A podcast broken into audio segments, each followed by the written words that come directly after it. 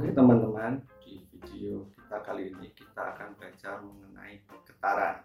Nah, getaran dibagi menjadi dua yaitu getaran pada bekas dan ayunan bandul. Kita akan mempelajari dua hal ini.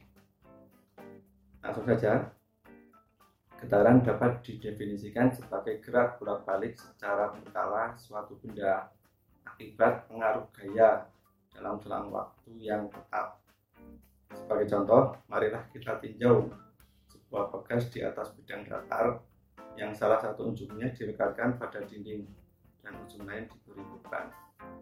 Kondisi sistem kita asumsikan tidak terdapat gesekan antara beban dan permukaan bidang datar seperti pada gambar di samping. Saat beban didorong dengan gaya F sejauh E dari posisi setimbangnya, gas akan menghasilkan gaya sebagai reaksi terhadap gaya luar yang sama besar, yaitu F sama dengan K kali E. Tanda minus menunjukkan bahwa gaya reaksi pada bekas berlawanan arah terhadap gaya luar yang mempengaruhinya.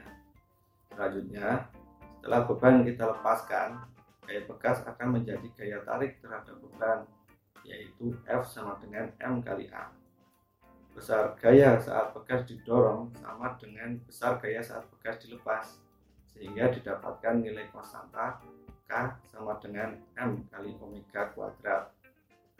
Di mana besar sudut omega sama dengan 2pi kali F sama dengan 2pi per T. Di mana periode T adalah 2pi kali akar M per K dan frekuensi F sama dengan 1 per 2pi dikali akar K per M. Sekarang kita tinjau getaran bekas berdasarkan energi mekanik yang terjadi. Ketika bekas kita tarik sejauh E dengan gaya F, muncul energi potensial bekas, yaitu EP sama dengan setengah KE kuadrat.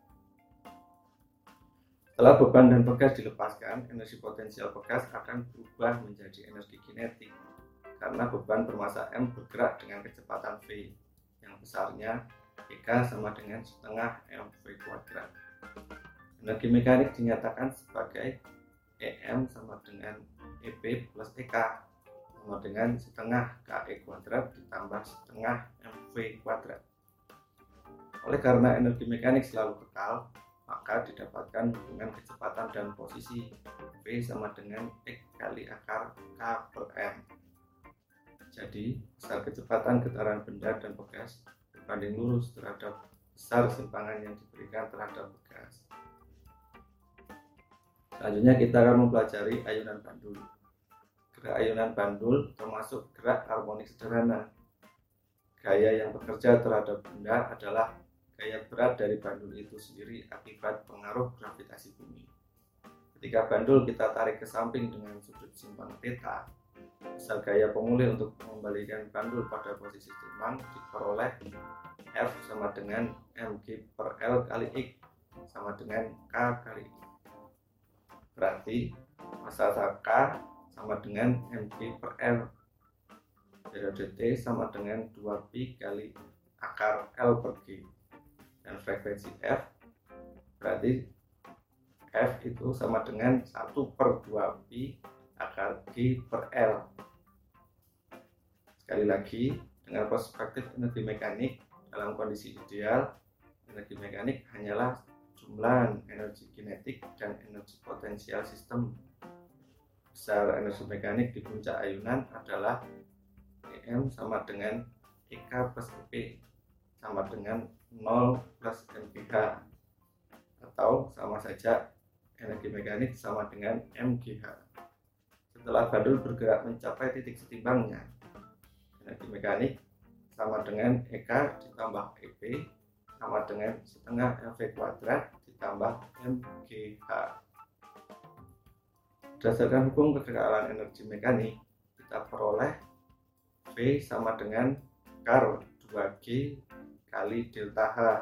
Di mana delta H adalah L dikali 1 min cos theta.